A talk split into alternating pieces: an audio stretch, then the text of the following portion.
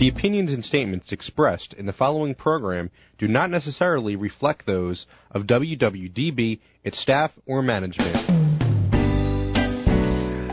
Good day, everyone, and welcome again to another edition of Boomer Generation Radio. This is your host, Richard Address, coming to you from the beautiful, sun splashed, clear blue skied studios of WWDB AM 860 here in Greater Philadelphia. And we're streaming live on www.dbam.com. You can reach us at Boomer Generation Radio at, uh, at uh, gmail.com and on the Facebook page for Boomer Generation Radio. And a reminder that uh, shows are podcast on my website, www.jewishsacredaging.com. Uh, all the archive shows are there. We're going to be right back uh, for our first segment get, guest, Mr. Chet Ross, calling in from a little bit far away in, in Arizona. We'll be back with Mr. Ross right after this message from our friends down, down the street at Kendal. Hi, this is Kendal staff member Sheila Sylvester. This portion of Boomer Generation Radio was brought to you by Kendal, a system of not for profit communities and services in eight states that advocates for and empowers older adults to reach their full potential. Please join us in Together Transforming the Experience of Aging. To learn more about Kendal, that's K E N D A L, visit discoverkendal.org or call toll free 888 759 0128. Welcome again back to our first segment here on Boomer Generation Radio, uh, WWDB AM 860 here in Philadelphia, and streaming live on WWDBAM.com. And um, thanks to Tony in the control room. Hopefully, uh, Mr. Ross, Chet Ross, is on the line. Chad, are you there? I am. Hey, hi. Thank you for getting up. Where are where in Arizona are you? I'm in Scottsdale.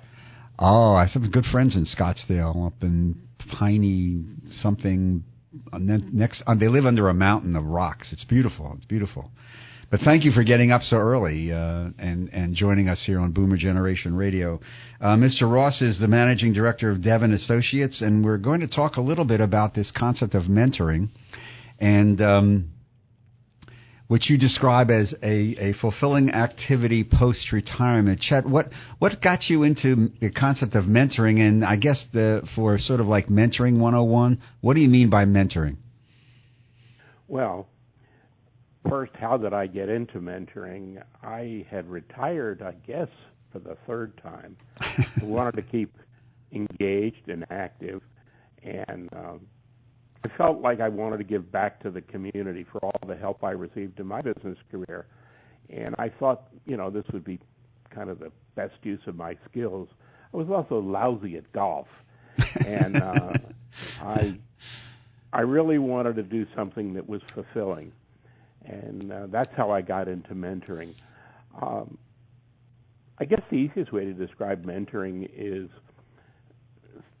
coaching uh, an individual in their professional activities, and it could be, you know, small business mentoring, but it it could equally be applicable uh, to the trades or, you know, somebody who is tending to pools.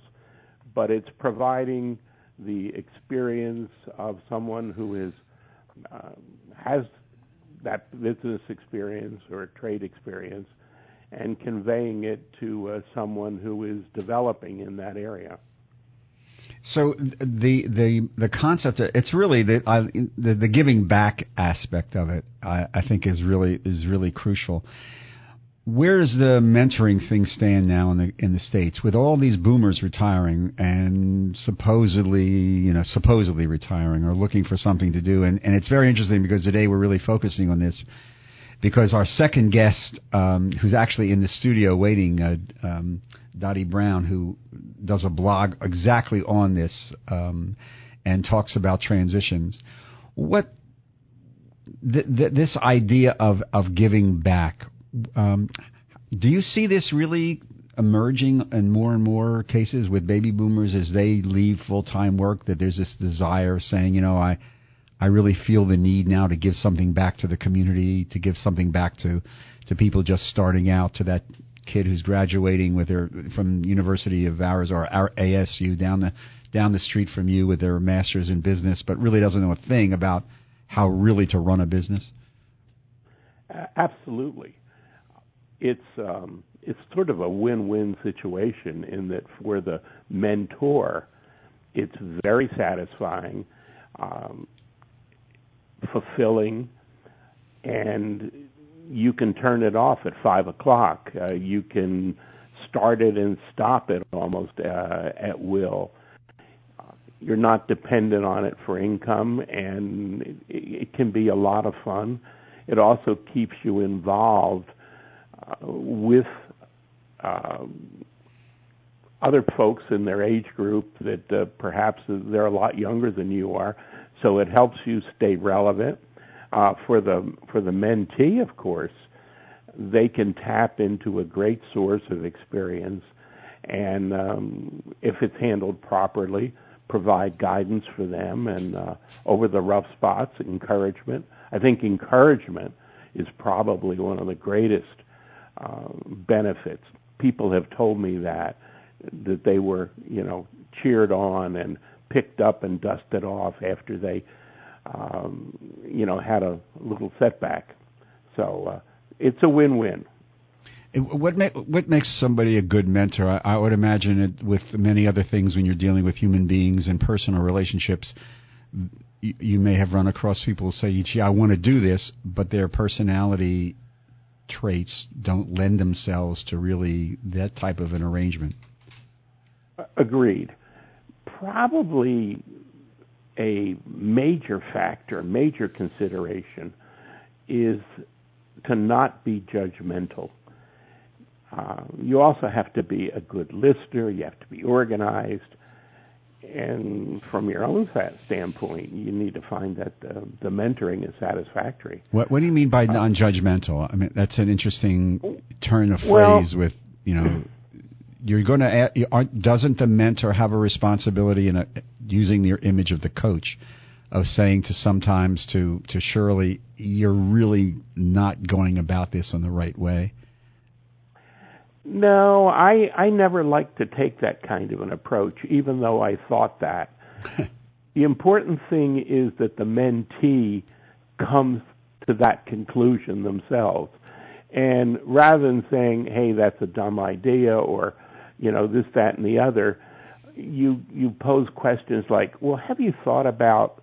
And you cite an example where maybe this wouldn't work well. Mm-hmm. And um, I, when I was with the SCORE organization and I was training other mentors, I gave them the example of what would you do, what would you say if a client came into you and his idea or her idea was the chia pet, you know, that little ceramic thing that yes, you put I... water on. And the, the, now, if, if you were just hit with this cold, you might think it's a pretty terrible idea.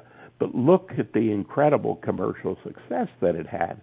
So I use that as an example and say, you know, don't be judgmental. Don't if you think that it's not going to work in the right way or that you're not going to have success with it, try to lead them to come to that decision. But at the end of the day, who knows in in these times what is going to be a commercial success or not.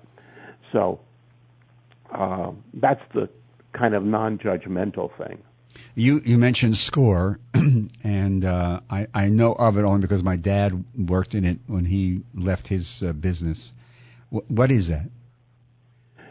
Well, SCORE um, is it's a SCORE association. It's a resource partner of the U.S. Small Business Administration, and it I guess they have about uh, 11 or 12,000 members nationally, and it's an organized uh, group of individuals. SCORE used to be the acronym for Service Corps of Retired Executives. Right. But now um, in SCORE, there are folks that aren't retired. And anyway, um, they have chapters throughout the country, and they provide free assistance, mentoring uh, to small business. You can go to the local SCORE chapter and they'll assign you a mentor, and that individual will work with you and help you develop business plans and direction and uh, access to other resources to um, provide guidance in your business endeavors.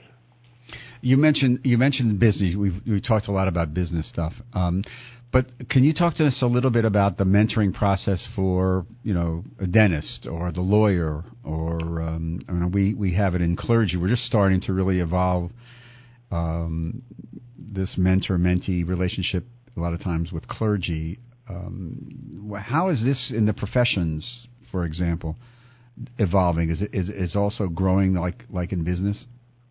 Yes, um, it is, and it's it's simply a matter of getting, uh, finding a, mentor, uh, someone that has hopefully some background in the endeavor of the mentee, and they arrange to visit on a regular schedule with activities wherein the uh, the mentor can provide some direction, some guidance, a sounding board, um, someone to bounce ideas off, someone to help structure the development um, of the mentee, and uh, it's um, it's very fulfilling for the mentor.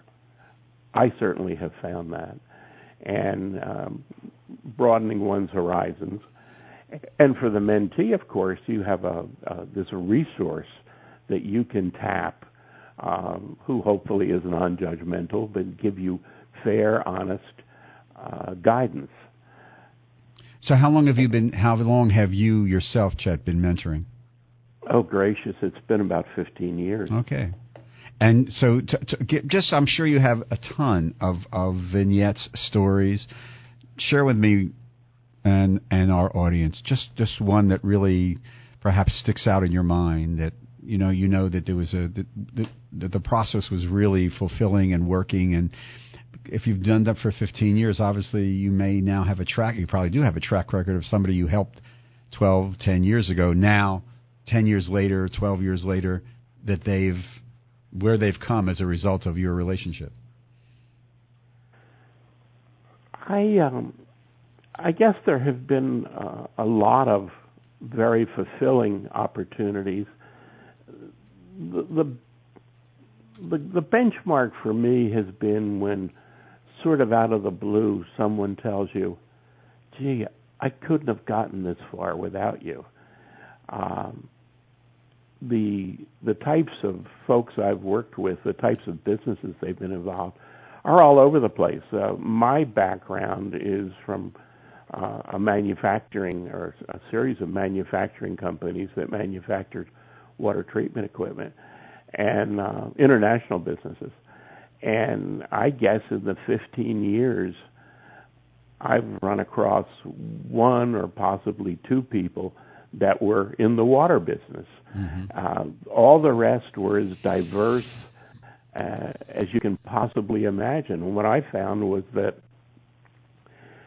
it really didn't matter at this sort of entry and, and slow growth or just beginning growth level, what your background was, the business problems were always the same.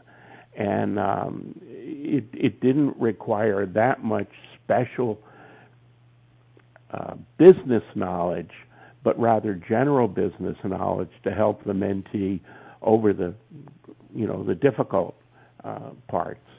But to see a, um, a mentee evolve and go to the next level and uh, know that well you gave them a little push and a little help uh, I found incredibly satisfying. I guess I've mentored probably a couple of hundred people uh, in the past 15 years. That's it's that's I guess that's the fulfilling aspect, you know, uh, for the mentor themselves if the mentee wishes, you know, to, to receive that information and that give back that you talked about is also a spiritual and psychological give back and fulfillment. We're talking with Chet Ross uh, on the issue of mentoring uh, and post retirement activities uh, occupied by many a baby boomer. We'll be back with Chet right after this message from our friends at Kendal. Hi, this is Kendal resident Harry Hammond. This portion of Boomer Generation Radio is brought to you by Kendal Founded on Quaker principles, Kendal provides independent living, assisted living, memory support, skilled nursing, and rehabilitation care for older adults in eight states. Whether you're looking for the intellectual and cultural stimulation of a college town or a big city, Kendal has a community for you. We are together transforming the experience of aging. To learn more, visit kendal.org or call toll free 888 759 0128. Welcome back to our first segment here on Boomer Generation Radio. Today we're speaking uh, right now in our first segment with Chet Ross. Uh, calling in from Scottsdale about the issue of mentoring. You're listening to Boomer Generation Radio on WWDB AM 860 here in Philadelphia, and we're streaming live on WWDBAM.com. Uh, Chet, uh, you know, uh, I got to ask you a question because of the what may be generational issues that you may encounter in the years that you've been mentoring. The, a lot of these young people now coming out of college and graduate school, perhaps with their MBA, are fluent electronically, fluent in computers, fluent fluent in the electronic social media network, and yet perhaps our generation is still perhaps in many ways learning how to use this in your working with with people, has that been an issue? This sort of like electronic uh, divide or gap, or is it just easily overcome because it really is a com- a communication of building relationships on a personal level? For me, it was not a problem, uh, but I think perhaps I was an exception. I'm sort of a techie, and um, I'm plugged into these things. I mean. Uh, I know about them. I use them. Uh, obviously, not to the extent that um, a, a boomer might, or a, not a boomer, um, uh, Gen X or something else. But I found among my colleagues that it was a bit of a problem, particularly in the area of making recommendations or uh, providing concepts to the mentee uh, from marketing or how they might uh, expand their business using these emerging uh, technologies and rapidly changing technologies. Um, some of them, you know, had to go to class and get caught up, and some of them simply weren't effective. So, um, you know, that's a negative aspect you really have to be conversant in the new technologies and how they apply to business, I think, to be effective. So, uh, on the mentor's part, that requires a little bit of study and research uh, so they can get up to speed. Uh, you know, following up on that, let's suppose somebody now uh, is leaving their full time job and, and really has the need or the desire to want to do this, to, to be a mentor, to give something back. They're, they have 25, 30 years of a profession and a business. How does an individual start uh, on this road if they want to pursue mentoring? Is, uh, uh, are there classes they can take? Uh, are there organizations that they join, like SCORE, or they put an ad in the paper or on Craigslist? How does one really go about doing this?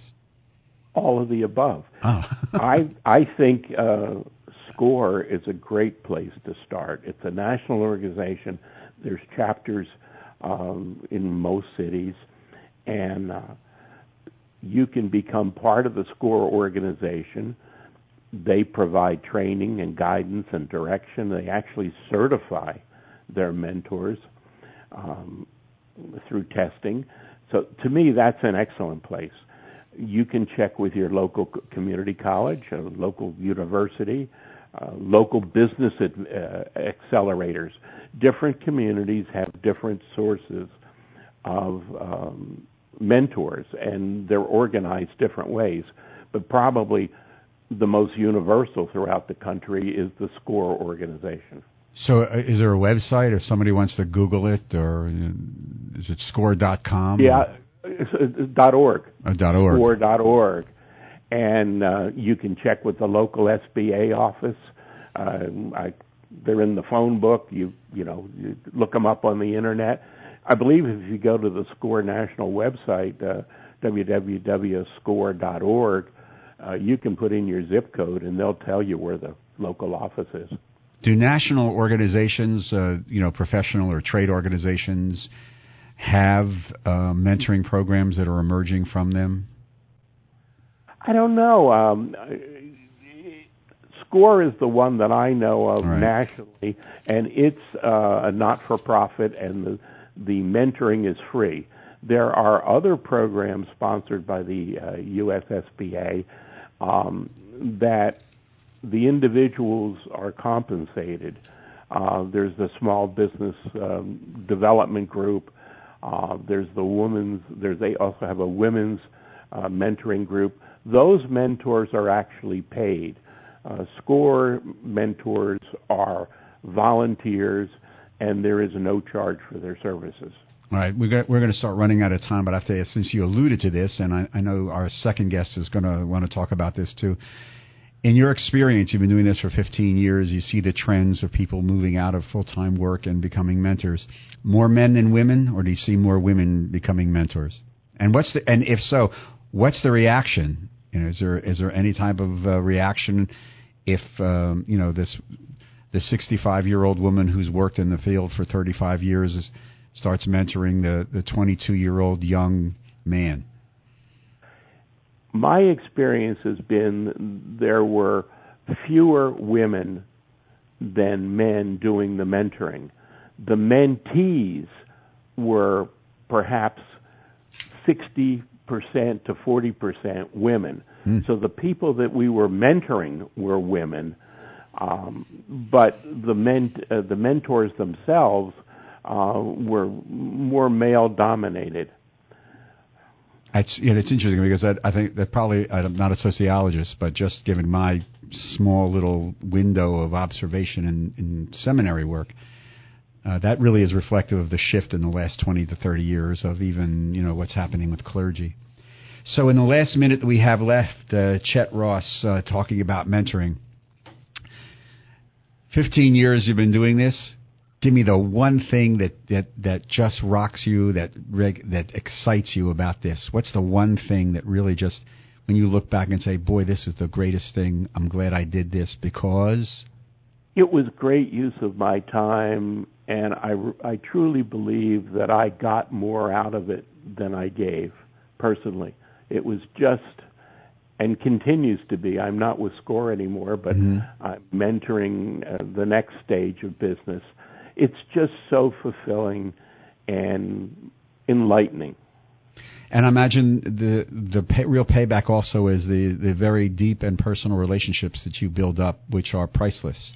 Um, True. And over the course of 15 years, I'm I'm sure that you have, as you've alluded to, uh, many very very wonderful relationships that you've created, and I would imagine still are in touch with a lot of these people that you've mentored. I am, and it just feels good to know that maybe in my small way I made a difference. Well, it sounds like you've made a big difference to a lot of people, and to that, uh, congratulations and. Thank you. That's a great. It's a great feeling. It's a great feeling. We've been speaking with Chet Ross, um, really about the issue of mentoring and and post supposedly post retirement activities. And uh, Chet, really thank you very much for giving us your time and your knowledge and your expertise, and also for getting up so early out in Scottsdale and. Um, Say hello to Scotts and the MIM, the Music Museum, down the street from where you are. It's one of the most Yes. beautiful museums I've ever been to. Uh, friends take me there. Harriet and, and Gil take me there every time I go out there. So enjoy. Thank you. Have a great day. And um, Thank you. I appreciate your time. Thank you very much, uh, Mr. Chet Ross. A couple of words from some friends of ours here at Boomer Generation Radio. A reminder of the Hecht Investment Group of Janney Montgomery Scott, which provides concierge financial consulting and planning services. Uh, they use a formal investment process as their foundation, and as you've been told, clients receive a written plan and frequent communication, as well as rapid response to inquiries. For there are no needs greater than our own when it comes to personal financial planning, especially in this rather volatile environment financially. Additionally, Peter Hecht and his team can assist you in connecting to Janney's investment banking department, which specializes in assisting middle market companies achieve their strategic goals. And during this year, and we're going to be talking more about this uh, probably in the next month, uh, the Hecht Investment Group will be conducting a series of workshops on such issues as uh, Social Security, cybersecurity, uh, end of life issues, and what matters uh, towards in planning for end of life. We invite you to call the Hecht Investment Group at 856 291 5028. That's 856 291 5028. Uh, their toll free number, and ask for John Connors, is 855 289 2168. That's 855 289 2168. Uh, the Hecht Investment Group is also on Twitter, LinkedIn, and on Facebook. And Janney Montgomery Scott is a member of the New York Stock Exchange, FINRA, and the SIPC. And as we mentioned, uh, last Saturday was uh, National Healthcare Decision Day. And this whole idea of planning and dealing with what really matters most in, in our lives, this idea of comfort from pain, uh, symptoms and anxiety, emotional and spiritual spiritual support, and dignity because you matter no matter where you are in your journey of life. Talking to Samaritan Healthcare and Hospice can really uh, be involved in, in, in, something that's very, very important for families, uh, especially as, as, we talked about and have written about this uh, desire to have conversations about what really matters. We invite you to uh, get the comfort, support, and dignity that you deserve by calling Samaritan today. Their number is 800 229 8183. That's 1 800 229 8183. And uh, Samaritan Healthcare and Hospice services are fully covered by Medicare, Medicaid, and most insurance these conversations and the involvement with these conversations, again, this idea of comfort, support, and dignity, very, very important and very, very powerful. And again, the number of Samaritan Healthcare and Hospice is 1 800 229 8183. We'll be back with our second segment and our guest, Dottie Brown, right after this, uh, our usual musical interlude, uh, hopefully on a beautiful day like today.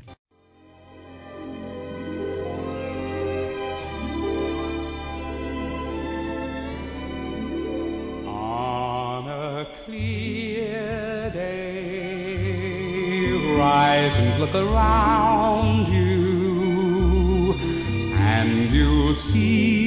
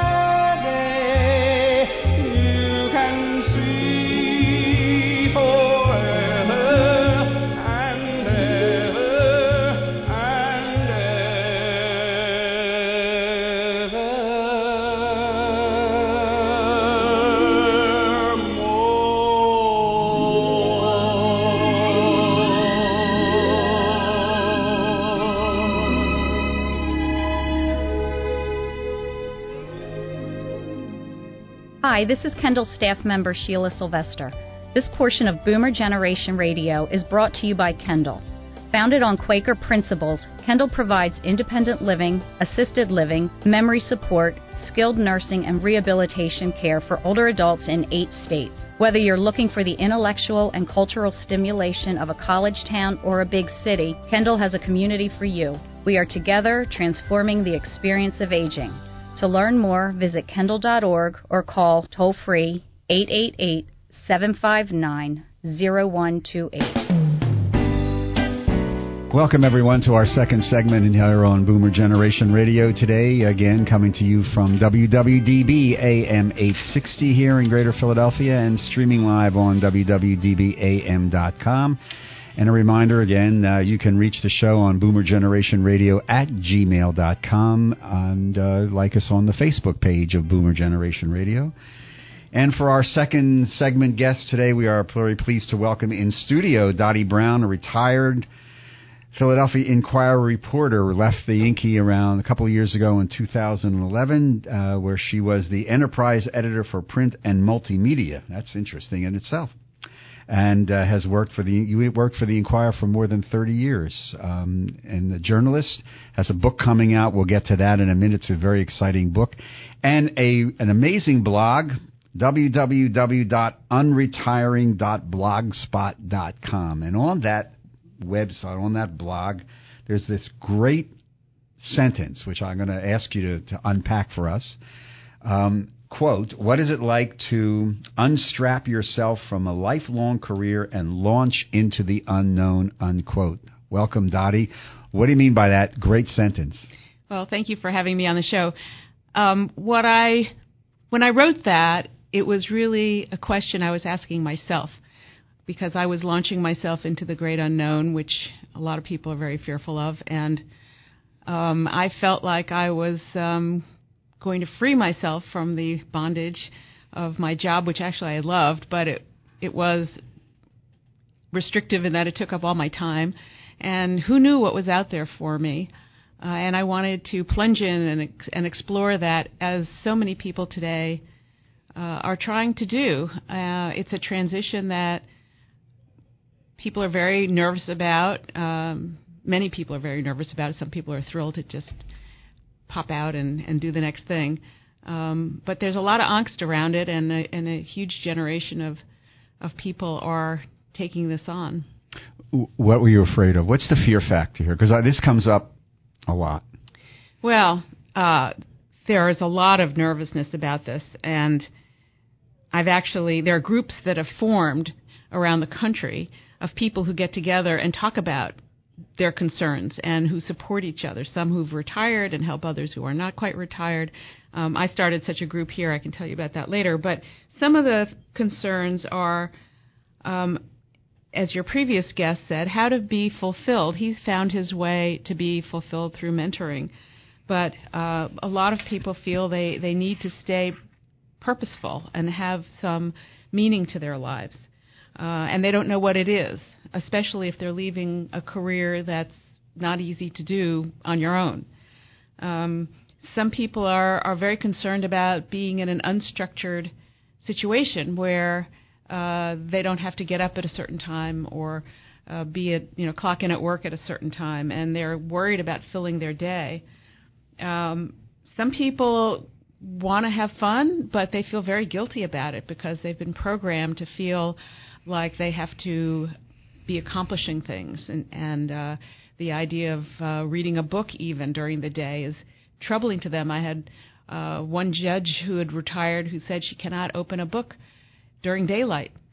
Um, there's a concern about being taken advantage of, for instance, by children uh, who need help with grandchildren, where you don't necessarily want to spend your time that way. Um, there's a whole identity issue. It, it sort of goes on and on, um, and I'm not even talking about money here. Uh, so those are some of the worries that people have stepping out. Is this really re- reflective of the, in many ways, the baby boomers? Because a lot of our generation did have careers that they worked within the, either the same industry or sometimes the same company or, or job for decades, and all of a sudden, as opposed to what we're being told by millennials who will maybe jump from place to place to place, that security blanket that I've had for decades is gone. And so there is that, um, that uh, you call that angst or fear or the unknown. Where do you where did you get the courage to do the blog? Where did you get when when that reality hit you, your own journey? Where did you get that that that self um, fulfilling courage to move forward? Well, um,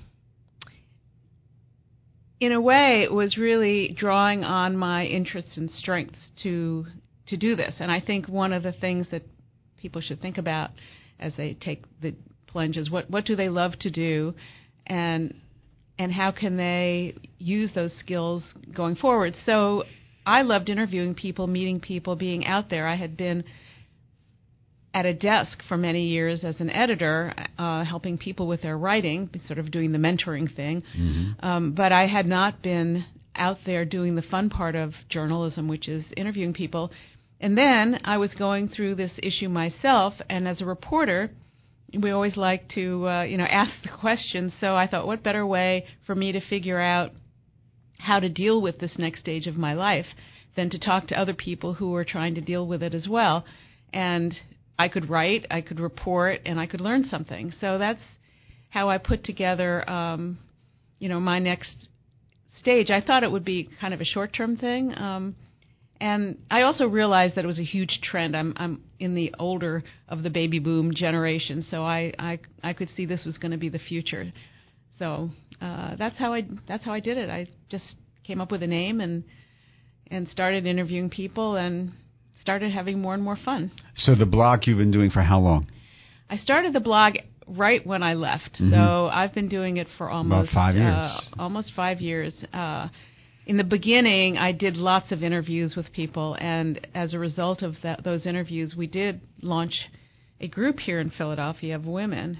Would you like me to talk yeah, about yeah, that yeah, a little bit? Yeah. Okay, so um, for women, uh, this journey into the next thing is particularly fraught. At least many of the women feel that way. I know men have a hard time too, but for women who have had careers, um, we see ourselves as the first big generation of women, career women, to take this step without mentors because most of our mothers didn't have big full time careers. They were not necessarily professionals.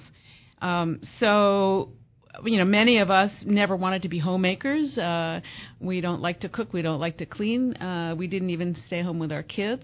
Um, so it's really a huge, a huge leap, and our identities are all tied up in career, um, and that's who we are. And you know, what do you say to people when you go to a social event and they ask you what you do and you're not working anymore? Um, you know, who are you? Uh, these are hard questions for uh, women. So the women and women like to get together anyway and talk. So um, we started a group modeled after something called Project Renewment that started in California a number of years ago, where an ad hoc group of women got together and started talking about their issues. And um, these groups have spread. So what happened in our group is um, we had women who were uh, about to retire, um, who had retired, uh, who'd found their new way, who hadn't found their new way, and uh, you know a lot of interesting conversation developed around that. At least I don't. Go ahead. Go ahead. Go ahead. Go talk. Go ahead. so um, yeah. So we, among the things that these women were saying is um, is that they um, they really needed to feel valued in some way and um, they felt very unvalued, um, not making money because that's how people look at you in America. If you make money, um, you know you're somebody of stature. If you are not making money, it's it's harder to be respected. Um, a one woman I know left her job actually at the at the Inquirer. She was an editor there, and she started plunging into things that she enjoyed, like gardening and uh, community gardening and taking some Coursera courses, and then she'd go to a party and uh, people would ask her what she's doing now that she'd left, and she would start talking about these things, and she'd see their eyes glaze over. And so she started telling people she was doing a gap year. And when she said gap year, uh, they sort of brightened up because they could identify with that. Um, anyway, those are some of the uh, the issues that have come up in in this uh, in this group. Do you find with the women who are now in in our age group who are um, retiring and moving into post retirement work? Um, how do the young women now who are really emerging, women in their 20s and 30s, who are emerging in careers, very powerful, goal directed, who've seen their mothers do this, so they they they, they see this already as an ex- this is they have a role model. They have a role model. Do these two generations uh, do they mesh well, or is there some tension there? Well, I have three daughters, and they all are working, um, and I think I was a good role model for them. I'd like to think so.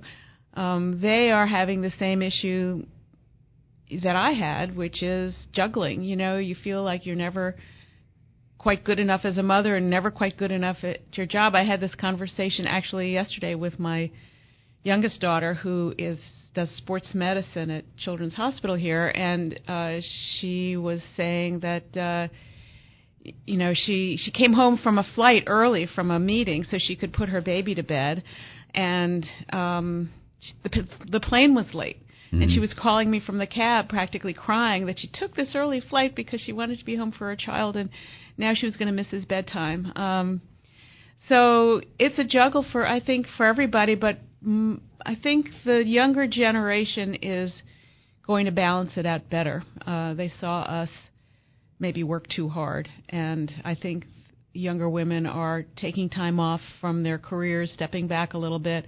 Also, uh, the workplace has changed, so it's more. There's more understanding of women who uh, take some more time for their kids, or or drop out to part time for a while. Um, they don't necessarily totally lose their place on the ladder. But what about the money thing and the pay? Does that that that has to in the people you've interviewed in these last five years. I'm sure that, that the women's perspective has come up and has the, the inequality of pay um, come up as well? Uh, I think women in general have always been concerned about this, and it continues to be an issue, and it's a political issue, obviously, still in this uh, election year. Um, I frankly, I have to say that our conversations uh, in the group that I'm meeting with have not been so much about money. Um, what's the so main in that group, Dottie? What's what's the number one issue for this group of women that you're dealing with? Yeah, the number one issue is feeling feeling valued, feeling that you're doing something purposeful, um, and it's not necessarily doing something for somebody else is a way to feel valued, but but fulfilling yourself maybe in um, in a skill that you want to develop that's that's new or different. I, a neighbor of mine, for instance, has become an extraordinary artist uh, in her later years and is winning uh, prizes uh, doing that. And I, I think that's that's the struggle is between either feeling like you're doing something that's important or meaningful to yourself or for other people versus being able to just relax and enjoy yourself, which is what you're supposed to, you know, many people say this is what you're supposed to do at this time of life. It's for you. You know, take it easy, uh, smell the flowers, uh, relax a little. Uh, How do you react to that? Because I, I, how do you react when somebody says, "Oh, you're at the stage of life you worked so many years. Take your time, smell the flowers, go for a walk. Do it. I mean, it sounds very to me Hallmark Cardi.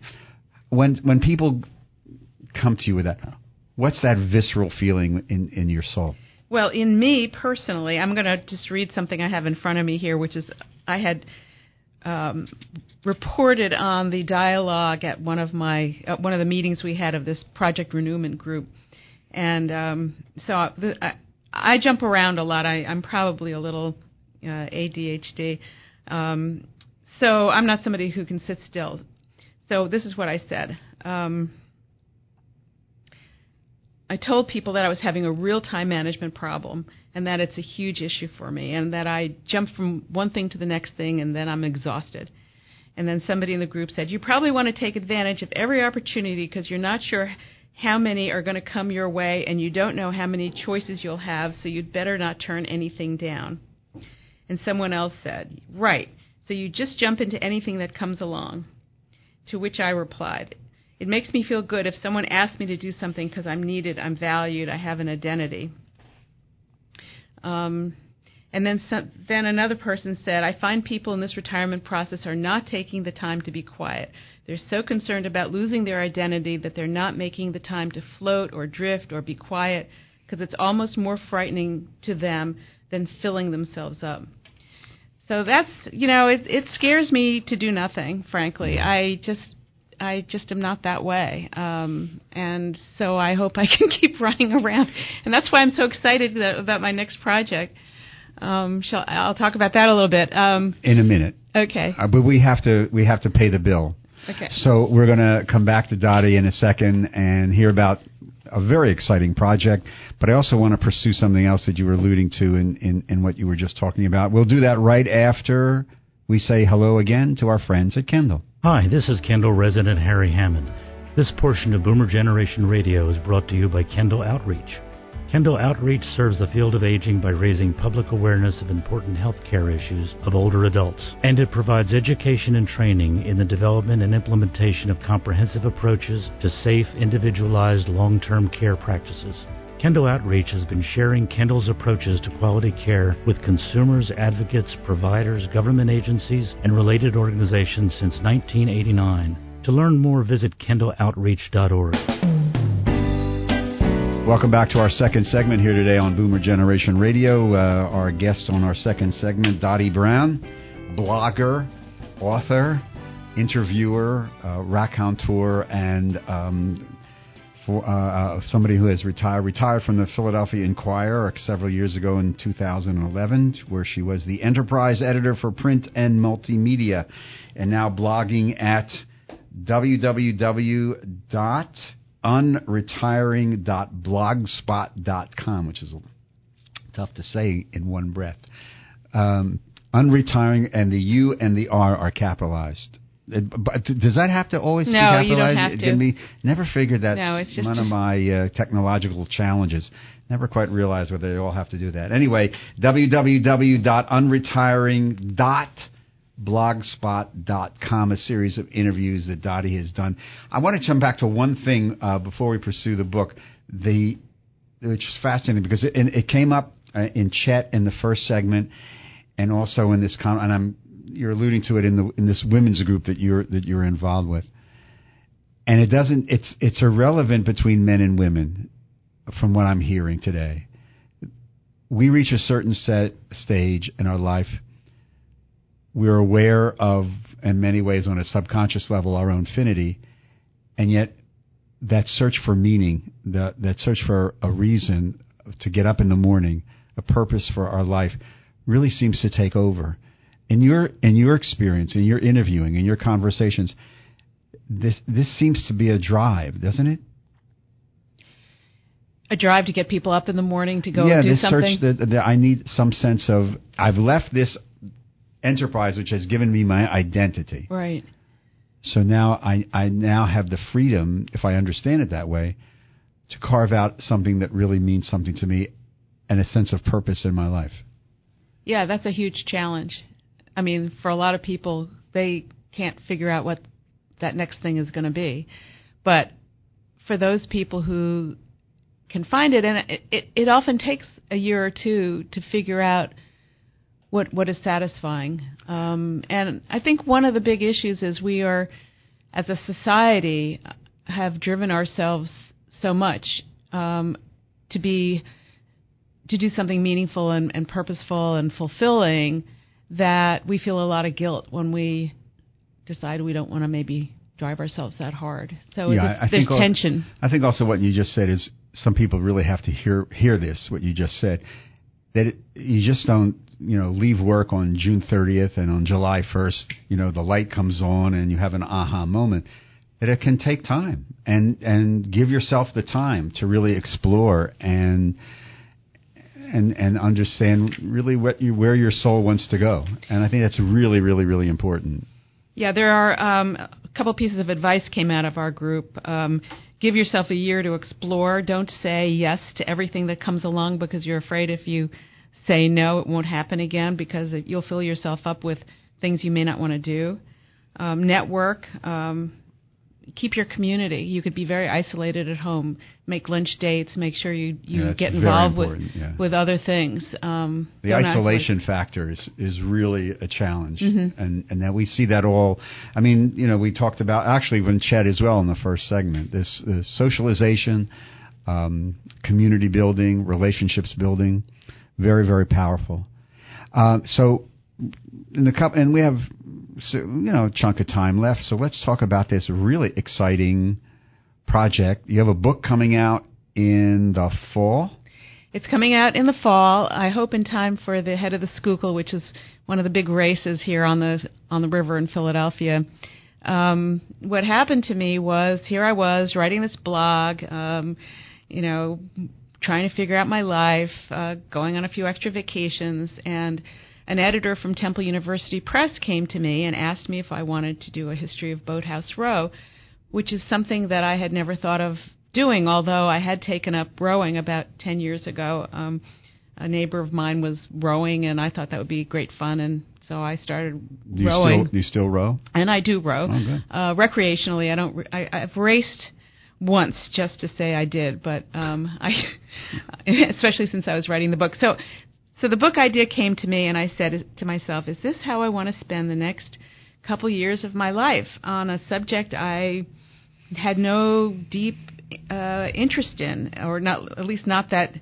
It was fun for me to row, but to research all this stuff, and I started looking into it, and I found some fascinating things, very old uh, log books and records uh, crumbling uh, in various institutions around uh, town that harbor um, historical documents, uh, fascinating stories about the Burpees and the Lippincotts and other people whose names you might the have heard. Kellys too, right? Um, yes, who who who uh, started out here rowing. Uh, the difficulty of women rowing. There was no women on the river between the late 1800s and 1938, when finally a women's uh, boathouse started, and they didn't get. Um, the men did not let women into their boathouses actually until the 1970s, and there was no no Olympics for women rowers until 1976.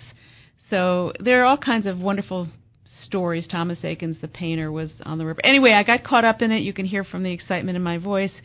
Uh, lots of pictures, uh, lots of sociology. Um, comes out in the fall. Thank you for the plug. Well, and for those of you who for for those of you who are not into Philadelphia or or going to listen to this on the podcast, uh, one of the rivers that is important in Philadelphia is the Schuylkill River, and along the Schuylkill River is this um, part of Fairmount Park. Are these series of um, houses um, that hold and uh, university rowing clubs, private rowing clubs? You'll tell me if I'm mis- misspeaking and and it's and they're lit up at night. If you come in on train or on the drives around Boathouse Row, it's spectacular. On an, any given day, I was driving up the drive, one of the drives this morning to get to the station, and the rowers are out on the river.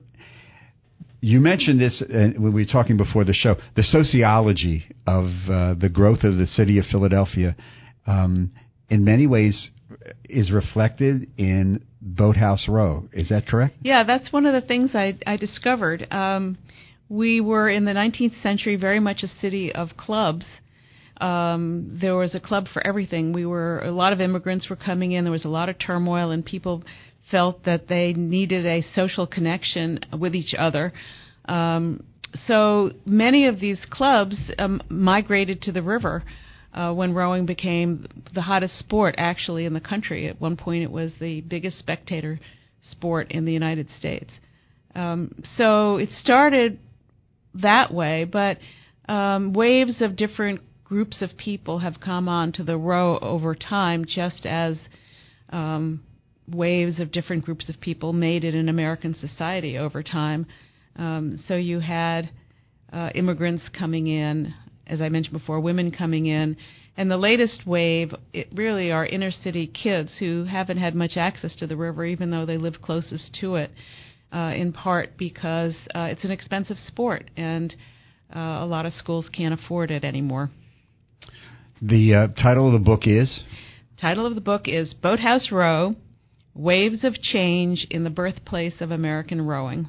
That's so cool. And it's published by Temple University Press, but it won't be out till the fall. So uh, I guess if you are interested in getting an email when it comes out, you could uh, contact me through my blog, um, unretiring.blogspot.com.